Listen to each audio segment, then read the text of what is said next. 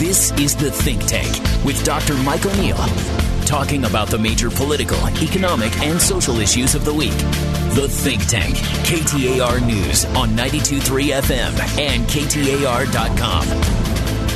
Our, our guest today is Karrin Taylor Robson. Uh, is it Karen or Corinne, by it's the way? It's Karen. Karen, okay, because it, it could read Corinne if Yes. you didn't know how to pronounce it. She's a candidate for governor. I should point out uh, there were two other candidates invited. Matt Salmon explicitly said he had a scheduling conflict. Kari Lake did not respond uh, to two separate emails. Um, and so the floor is yours. Um, That's interesting.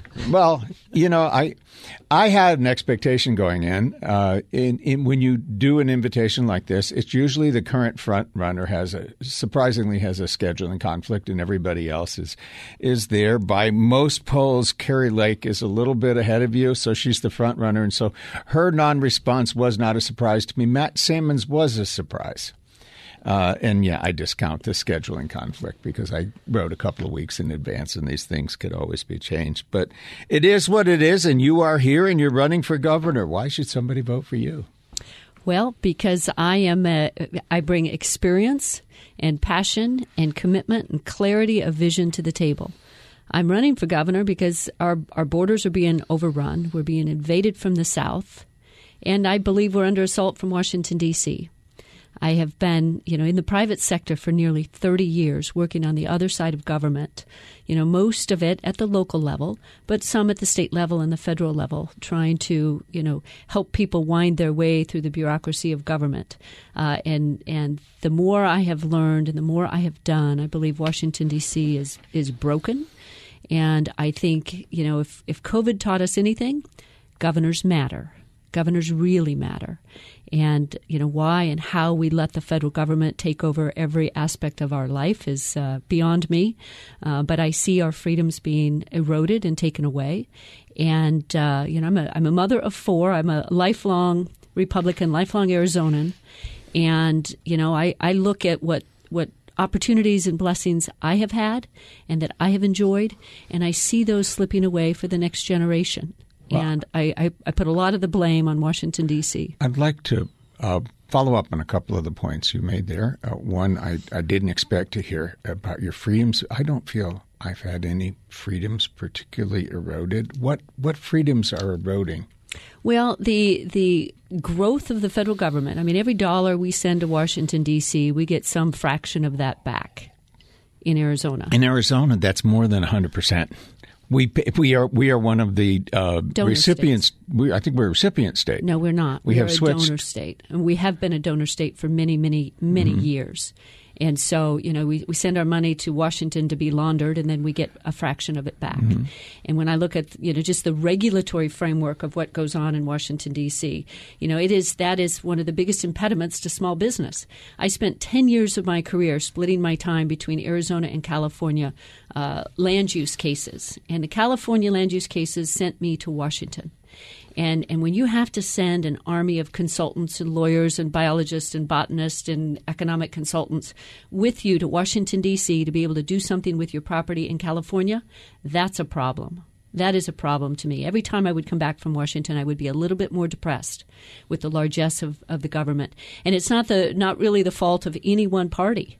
You know, both parties have allowed this to happen and and and I just I believe in states' rights and limited government. I believe in you know a, a, a low tax and low regulatory environment because I believe people, individual people, want to succeed. That's why so many people are moving to Arizona. We're you know close to the top of the list of people wanting to move here, and and we have you know seventy percent of our adult population came from somewhere else.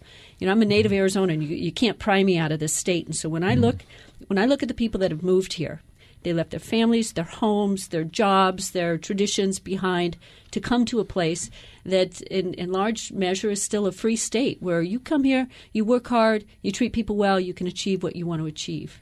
And I can give you story after story of people that I've witnessed that I've seen do that. You can't do that in every state. You cannot do that in every state.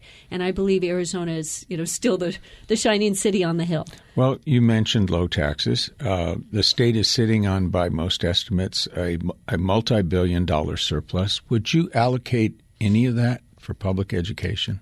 Well, I am a huge. I'm, you know, well, well. If you've seen any of my ads, clearly the border mm-hmm. is a priority. I'm my getting pa- there. I'm getting there. my passion is education. 18 mm-hmm. years ago, I was appointed to a school board, to a to the Great Hearts School Board when we had one school. Mm-hmm. Great Hearts now has 25 schools and thousands of kids on a waiting list. Like I said, I have four kids. They've all been through different educational mm-hmm. pathways public school, public charter school, private school. Every child and the needs of every child should be met. And in Arizona, we have more kids enrolled in charter school than any other state in the nation per capita. We also have over 50% of our kids going to a school other than the one they're assigned. That tells me parents want to choose. And right now, we have a system that was designed for adults and not the kids. I'm passionate about kids, and we have to give every child the best education option that we can. One size fits all system of the past doesn't work. If we need more resources in education, we will put more resources in education. But the Auditor General, just a, a little fact, because I just read it, the Auditor General just came out with a report that a lot of the money that was intended to go to the teachers in the 20 by 20 mm-hmm. effort hasn't made it into the pockets of the teachers. It's getting, you know, talk about laundering money through Washington. We're laundering money through the bureaucracy. And we have to figure out a way to make sure that the money makes it into the pockets of the teachers. And we have to empower every parent to have a real choice to send their kid to whatever school public, private, charter, homeschool, pod school, micro school, whatever. But isn't and, it something of the order of 90% of our students, I don't know the exact number, are in a public school right now?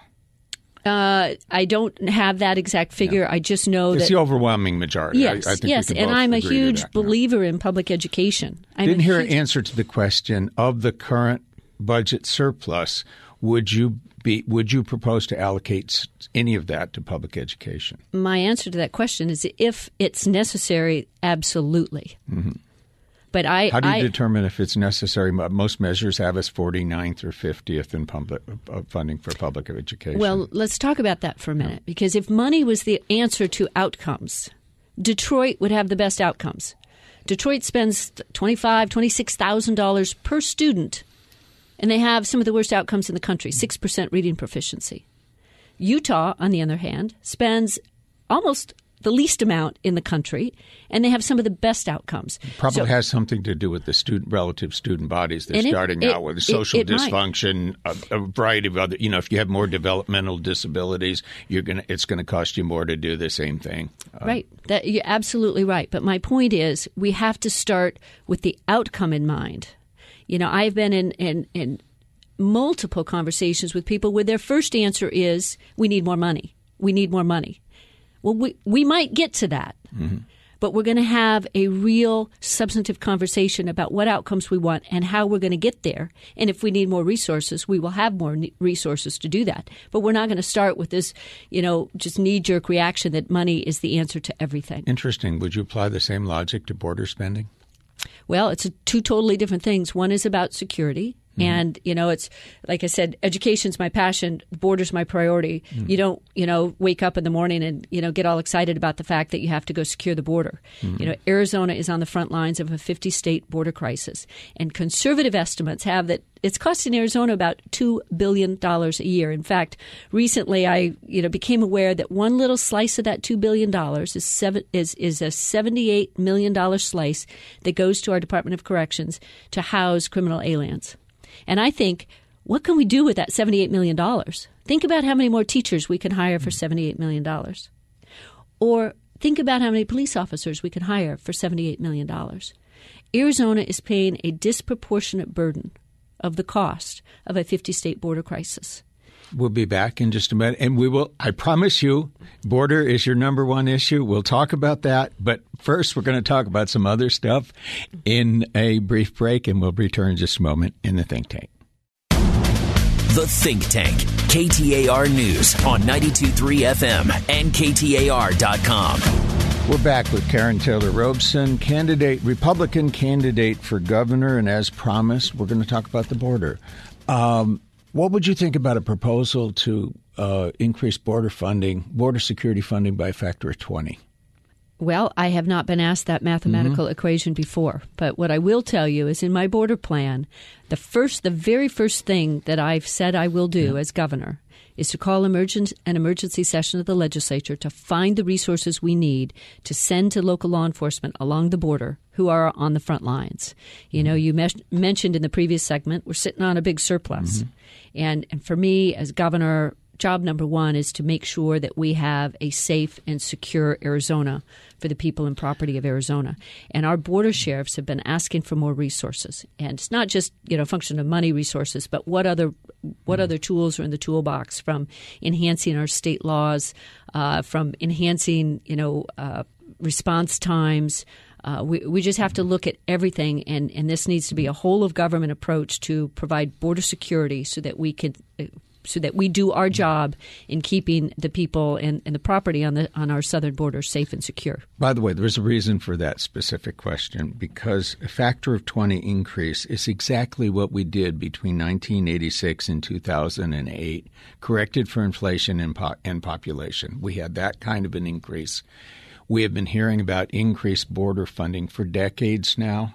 We've been doing it, and the net result is we we we have only increased rate. In fact, the most definitive study I've seen has been one that looked at the impact of all this increased border security and estimated that the net result of that was to actually increase immigration by 30%. And that sounds counterintuitive till they explained why. Border immigration used to be some male, usually male worker coming over here, work, t- getting a job, going home for the winter. Mm-hmm and the and and when they tightened the border, they came over, they stayed, they brought their families because you know because once you get through, if the border's being tightened up, if you get through, you don't get back. Mm-hmm. And the net increase in this study is of all the increased enforcement, we get 30% more illegal immigration because of that than we would have had without it. Well, I am glad you asked yeah. that question. All right. Because we have a broken immigration system. And I'm back to, you know, bashing Washington, D.C., because for 40 years they've had this problem and they haven't fixed it. And as you know, immigration is a federal issue. Border security is something a governor can do something about. Mm-hmm. But when it comes to immigrant, we need a functioning immigration system. We are a country of immigrants we need a system that works. And and it's obvious you know we don't have one. And we have more people coming across the border. And quite frankly when i when i decided to jump in the arena i said okay depending on what tv station or news station you listen to you're getting a different picture of what's going on on the border. So i decided to go down there often. I've been down there many times. I, I just we just planned another trip down there. And i'm learning stuff every single time. And as a as a republican i think of border security in terms of national security, right? If you don't have a border, you don't have mm-hmm. a country. But the more you go down there, it's, it's far more than that. The human tragedy that's unfolding with human smuggling, sex trafficking, and the drugs. The flood of drugs coming across the border I mean, it is a scourge on this entire country. It's affecting every city and town in this country. I was in I was in Gila County a couple days ago and discovered that that they are one of the um, they have one of the highest overdose overdose races um, uh, rates, excuse me, of any county in the country. I mean, it is impacting families and kids that you know that are, are, are, taking you know prescription pills that have been laced with fentanyl and dying. I mean, this is a scourge on our country.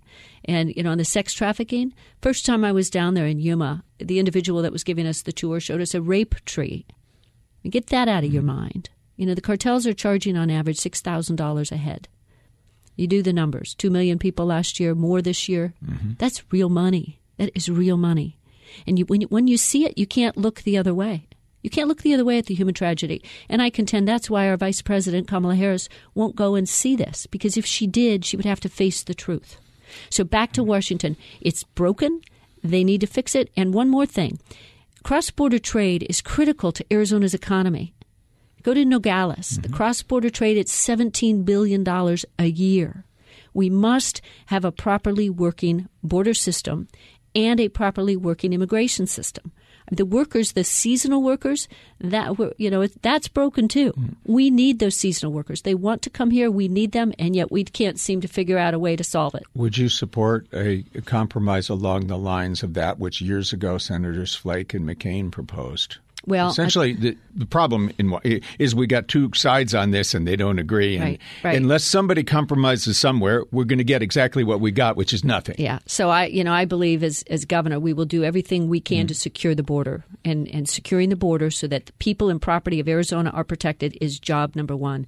That's what I can and will focus mm. on and I will put pressure on our delegation as a border state, mm-hmm. our senators and our representatives, to do whatever they need to to fix the immigration side.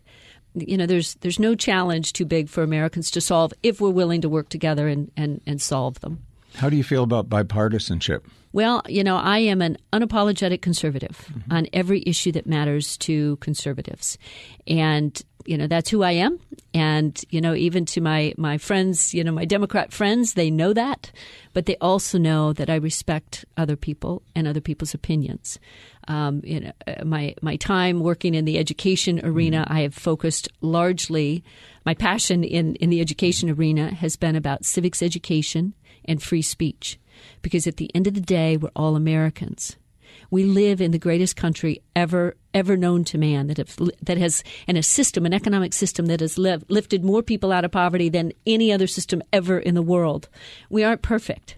You know, we, we strive to a, a, more perfect union. But as Americans, we have to be able to use our words to sit down together and resolve our differences, resolve our problems, because these problems are not easy, right? These problems can't mm-hmm. be solved and resolved with sound bites. It takes hard work and a dedication to listening to one another. And you can do that without compromising your principles. I believe well, you can. I'm thinking the, the model, and we have about a minute left, the model we've had pretty much for the last eight years is the Republicans have the majority. They basically run everything until such time as they get a, a defection from their ranks, and then they talk, then and only then they talk to the Democrats. Mm-hmm.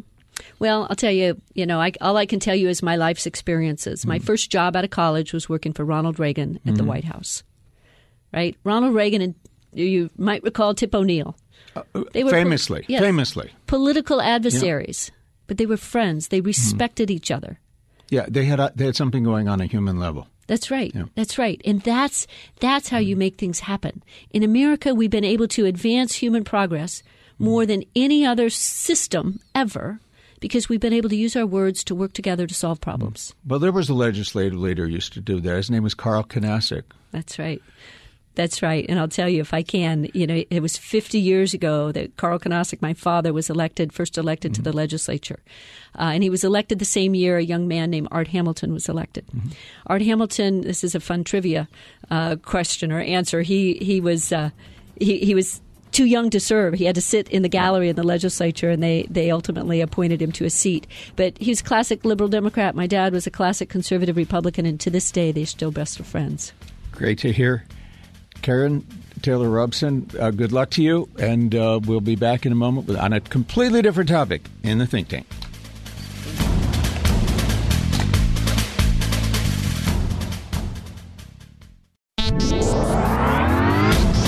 This is the Think Tank with Dr. Mike O'Neill, talking about the major political, economic, and social issues of the week.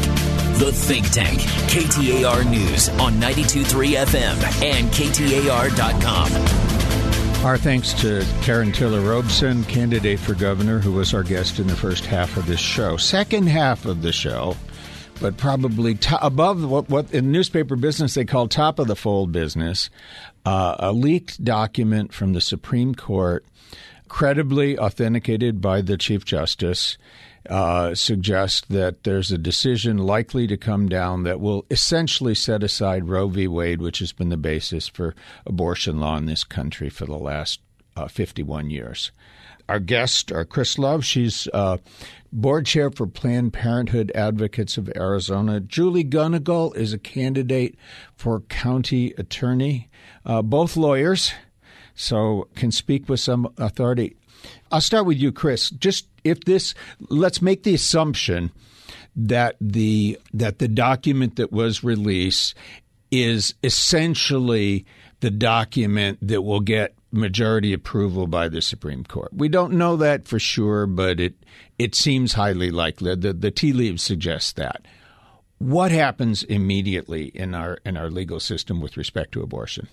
Well, immediately speaking, Planned Parenthood's doors will still remain open to provide a range of reproductive services. We've been around for more than a century. We predate Roe versus Wade itself and Planned Parenthood versus Casey. We'll continue to be around to provide Arizonans with comprehensive reproductive health care currently speaking, if Roe versus Wade is overturned, we have some pre uh, Roe bans that are on the books. So How- there were laws that were in effect until 1972. More than- right, were wiped out by Roe. Those come back. Well, not necessarily. Those laws were enjoined in the 1970s because of Roe. Mm-hmm. Right. So our position is that the the legislature will have to revive that case in order to get the pre-Roe bans to take effect. Also, I smell litigation coming Oh, on that point, though. absolutely. That- that- I could see other people taking the position. Though, no, those are those are back in. Right, absolutely. And we also have the issue of the 15 week ban that Governor Mm-hmm. Ducey signed into law that will take effect about 90 days after Mm-hmm. the legislative session ends. Governor That Ducey would seem to make that law uh, copacetic, right, well, constitutionally, Ducey- assuming right, Ducey has taken the position that the 15 week ban is what's it, right? He's Mm-hmm. gone on record as saying that. Um, now, I don't trust him as far as I can throw him. However, we're ready to fight, and Planned Parenthood is built for this kind of fight. We've been fighting since Roe versus Wade was actually handed down from the Supreme Court, and we'll continue to fight. Just because the Supreme Court may ban abortions or overturn Roe versus Wade, Planned Parenthood versus Casey, doesn't mean that the need for abortion access mm-hmm. Stops existing. Ju- Abortions. Julie, I think you've been. I, I've been. I have the advantage of seeing you here. You're kind of nodding your head. You're essentially on board in terms of the same legal analysis. As usual, Chris Love is exactly correct. Okay. This is why I support Julie Gunnigle for county attorney. Okay. So that is the legal situation. So so expect litigation. Laws on the books pre 1972 sounds like will be litigated. Laws recently passed that will not have the potential for a legal challenge that they have today. I mean, everything is up for legal challenge. Let's be real. Um, I think. But I mean, this doesn't. I mean, that's always the case. Mm-hmm. But doesn't this just raise that to a a whole new level? That there's a whole lot of stuff that would previously have been, so- you know, wh- what point, you know, 15 weeks, 20 weeks, what, Mm-hmm. some any other number. That Roe v. Wade was a a bolster to those who took the legal position that uh, laws like that were unconstitutional. Oh, absolutely. It was the stopgap for that, right? Um, you know, Roe s- established the 24 week viability um, standard that we use today. But um, let, let's make no mistake about that. You know, Arizona has a storied history of a lot of anti abortion legislation, including our trap laws, including a 20 week ban on abortions, making sure that all medication abortions are given by MDs. So we have all of these series of things that have been chipping away at the right to abortion. Which look to an outside, an honest observer, look, these are attempts to make abortion more difficult to obtain. Oh, obtain. absolutely. And those laws um, have a disproportionate impact on people of color, on poor people who can become pregnant. Rich white ladies will always be able to access abortion because they have the means to do so. Um, but these laws really strike at the heart of what we believe is equity in this country, right? Um, and so the impact will be felt by, you know, folks who are poor and don't have the access to abortion that people with money do. Julie, the question to you: We talked about the legal side. I I see uh, just a huge potential impact politically. What's your take on what that is? So, what we know right now about Maricopa County is that 80% of the folks living here do not want to see abortion or contraceptives criminalized. And the upshot of this litigation that will ensue after Roe would be exactly that. We have a pre territorial felony ban on abortion that creates a two year mandatory minimum up to five years in, in prison. But we also have a misdemeanor contraceptives rule that is potentially in play. And when you couple these pre-territorial laws with Pre-territory, I mean before we were a territory, Like 1901. that's right, that's right. pre-statehood, right. pre-statehood. Mhm. Um, so when you couple that with laws like SB 1457 that for example created fetal personhood, we're going to see a big interaction um, between rights that we that we thought we had um, with the criminal law, and I'm very concerned about what that looks like. Whether it's imprisoning um, patients and doctors for access to abortion, or more insidious ways that the state will will come into people's private and personal lives. It's not that far off where there were cases like the woman in Alabama, for example, who was pregnant and got into a fight, and somebody shot her in the stomach. She she was prosecuted for failing to protect her fetus, and that's the upshot of fetal personhood laws. So I'm, I'm worried. Was that thrown out? That, it was eventually due yeah. to due to outcry, but there have been over 200 cases in the last 15 years where pregnant people have been criminalized uh, based on these fetal personhood laws as well. You've made statements about what uh, if elected uh, county attorney in terms of some of these laws. What's your what's your position in enforcement? Not now, not ever.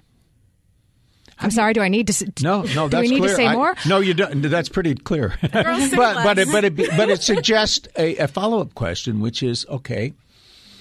Philosophically, now a prosecutor has huge huge discretion, probably probably more than any position in government. You can you can elect to prosecute or not pr- prosecute.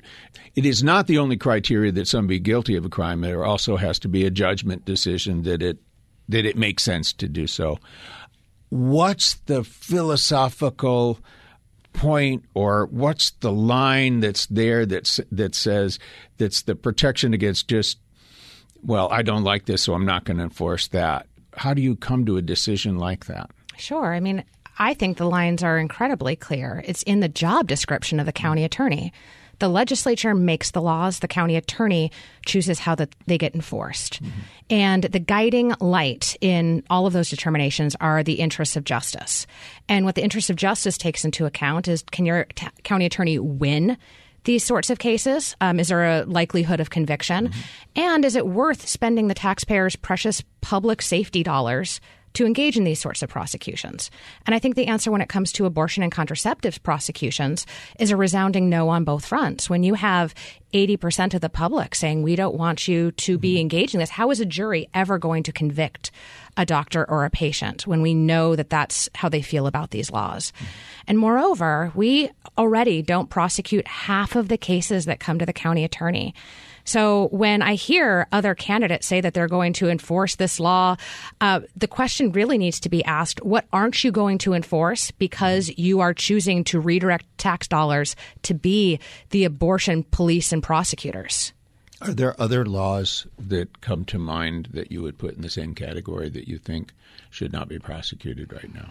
I mean, just off the top of my head, we have a misdemeanor restriction on adultery in our in our jurisdiction. How often have you seen a cheating spouse hauled into court and thrown into jail for six months?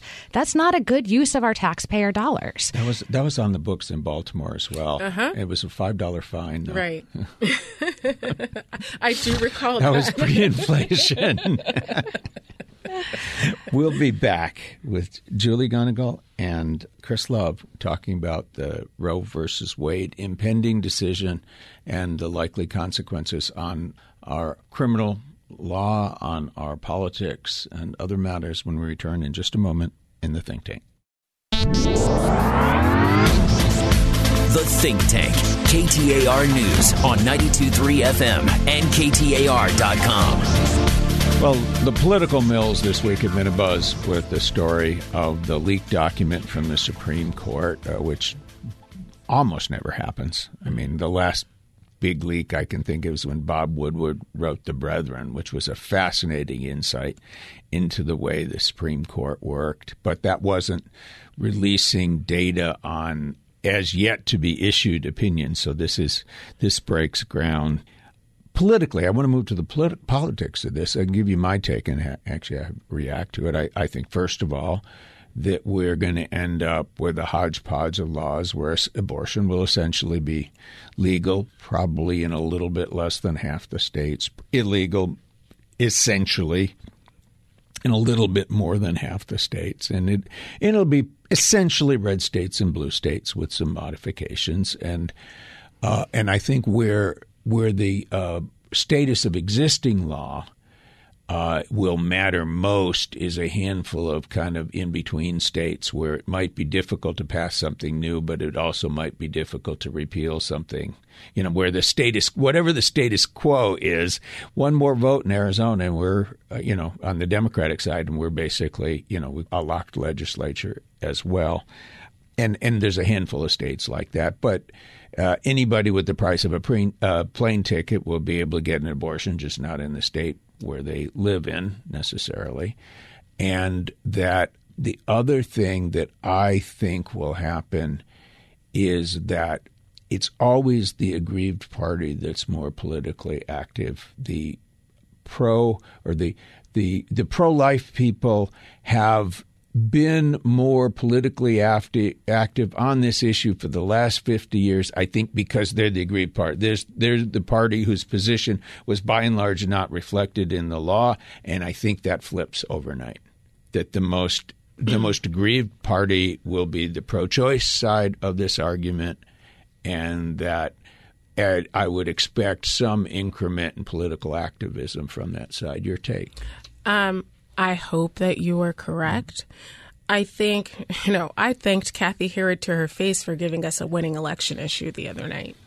Right? Because I, in all of the polling that Julie mentioned earlier, if you break it down by political party, 95% of Democrats uh, agree with abortion rights. 53% of Republicans also believe in abortion rights. Depending on how you word the question. Right, I mean, depending on the wording. But 81% of independents agree with abortion rights. Who are the swing voters? right, they are the swing voters, and you will see Democrats and Republicans targeting targeting independents in 2022. Right, and so we know that they are on our side. All we have to do is make sure that we're connecting the dots for them when they get into the voting booth. Um, so bring it. We're we're ready. We're ready to rally the troops.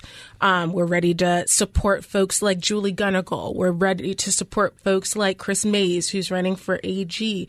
We're ready to support a Democrat for governor. Um, we're going to do all that we can to make sure that we have backstops. But I think that Republicans fail to read the room every single time clearly this is a mandate. Abortion rights are a mandate here, and they've just simply handed us over the election, and we'll take it. Julie, it's been very close. Has this has this issue escalated in terms of your own campaign?